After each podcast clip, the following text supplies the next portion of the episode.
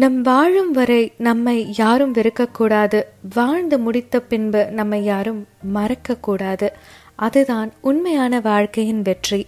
Hi hello எல்லோருக்கும் வணக்கம். Welcome to feel life என்னையோட குட்டி ஸ்டோரிக்குள்ளே போகலாமா? நாற்பது வயதான ஒரு அம்மா இருந்தாங்க. அவங்களோட கணவரை அவங்க நாற்பதாவது வயசில் இழந்தாங்களாம்.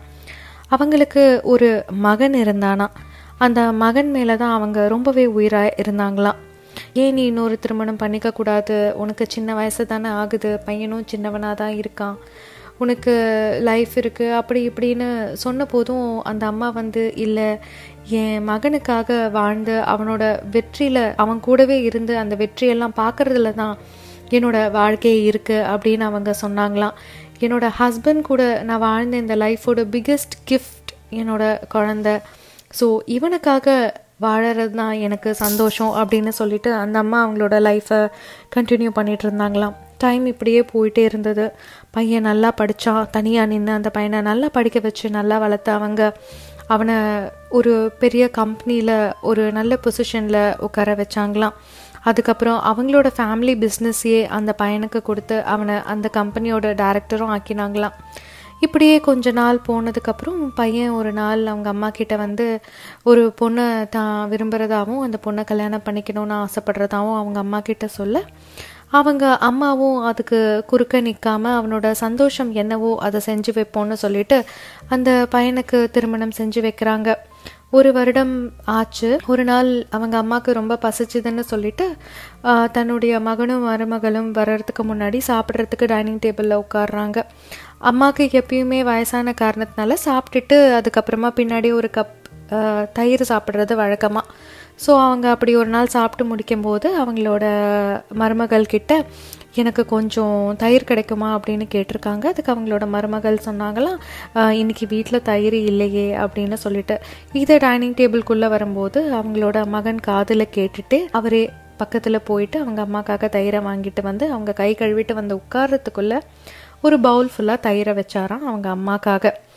முடிச்சுட்டு அவங்க பையன் ஆஃபீஸ்க்கும் போயிட்டு வந்துட்டாராம். அன்னைக்கு நைட்டு வந்து அவங்க அம்மா கிட்ட சொல்கிறாராம் நாளைக்கு வந்து நம்ம ஒரு முக்கியமான இடத்துக்கு போகிறோம் அப்படின்னு சொல்லிட்டு அவங்க அம்மா கிட்ட சொல்கிறாராம் அவங்க அம்மா சொல்கிறாங்க கேட்குறாங்களா எங்கே எங்கே போகிறோம் என்ன விஷயம்? அப்படின்னு சொல்லிட்டு. அதுக்கு அந்த பையன் சொன்னாராம் இந்த மாதிரி வந்து உங்கள் வாழ்க்கையில் ஒரு முக்கியமான நபரை நான் உங்களுக்கு இன்ட்ரடியூஸ் பண்ணி வைக்க போகிறேன் ஸோ அவர் தான் உங்கள் லைஃப்பில் இனிமேல் உங்கள் கூட இருப்பார் அப்படின்னு சொல்லிட்டு அதுக்கு அவங்க அம்மா சொன்னாங்களாம். இந்த வயசுக்கு அப்புறம் எனக்கு ஒரு துணை தேவை கிடையாது. நான் வாழ்ந்த வாழ்க்கை எல்லாமே உனக்காக தான். ஸோ இதுக்கப்புறம் என் லைஃப்பில் வந்து கல்யாணம் அப்படிங்கிறதும் எனக்கு ஒரு துணை அப்படிங்கிறதும் எனக்கு தேவை இல்லை. அப்படின்னு அவங்க அம்மா விளக்கம் கொடுத்ததுக்கப்புறம் அந்த மகன் அவங்க அம்மா கிட்ட சொன்னாராம் நான் உங்களுக்காக அழைச்சிட்டு வர போறவரை வந்து உங்களுக்கு ஒரு ஹஸ்பண்ட் வேணுங்கிறதுனாலையோ இல்லை எனக்கு ஒரு அப்பா வேணும் அப்படிங்கிறதுனாலயோ கிடையாது. உங்களுக்கு சாப்பிடும்போது உங்களை பத்திரமா பார்த்துக்கிட்டு உங்களுக்கு தேவையான விஷயங்களை கவனிச்சுக்கிட்டு நீங்கள் எந்த பவுல் ஆஃப் கேர்டை மிஸ் பண்ணீங்களோ அதை உங்களை பத்திரமா பார்த்துக்கிற மாதிரி ஒருத்தர் வேணும் டெய்லி அப்படின்னு அந்த பையன் சொல்லிட்டு கூடவே சொன்னாராம். நாங்களும் என்னோட ஒய்ஃபும் இந்த வீட்டில் இனிமேல் இருக்க போகிறது கிடையாது. நாங்கள் ஒரு ரெண்டட் அப்பார்ட்மெண்ட்டுக்கு போக போகிறோம் ஸோ நீங்களும் இந்த புதுசாக வர அப்பாவும் தான் இனிமேல் உங்களோட லைஃப்பை கண்டினியூ பண்ண போகிறீங்க அப்படின்னு சொல்லிட்டு அந்த பையன் சொன்னாராம். அவங்க அம்மாவுக்கு எதுவுமே புரியாமல் அவங்க அம்மா ஏன் இப்படி பண்ணுற அப்படின்னு கேட்டதுக்கு அந்த மகன் சொன்னாராம் என்னோடய ஒய்ஃப்க்கு அந்த பவுலில் இருந்த கேர்டோட வேல்யூ புரியணும் அப்படின்னு சொல்லிட்டு.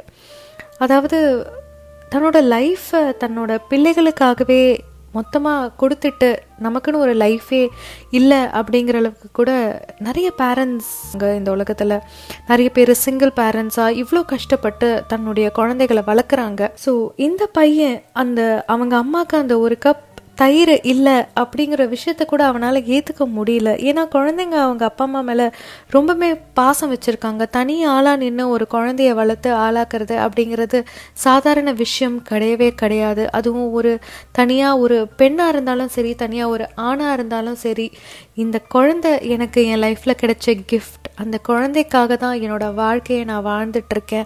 லைஃப்பில் என்ன பிரச்சனை வந்தாலும் எவ்வளோ டிஸ்டர்பன்ஸ் வந்தாலும் எத்தனை பேர் எத்தனை விஷயம் சொன்னாலும் அந்த குழந்தை நமக்காக ஃப்யூச்சரில் இது பண்ணுமா அது பண்ணுமா அப்படின்னு எந்த எதிர்பார்ப்புமே இல்லாமல் எங்களை நம்பி நாங்கள் கொடுத்த உயிரில் உருவான அந்த குழந்தைக்கு நாங்கள் தான் எல்லாமே அப்படின்னு நினச்சி வாழறது தான் அப்பா அம்மா.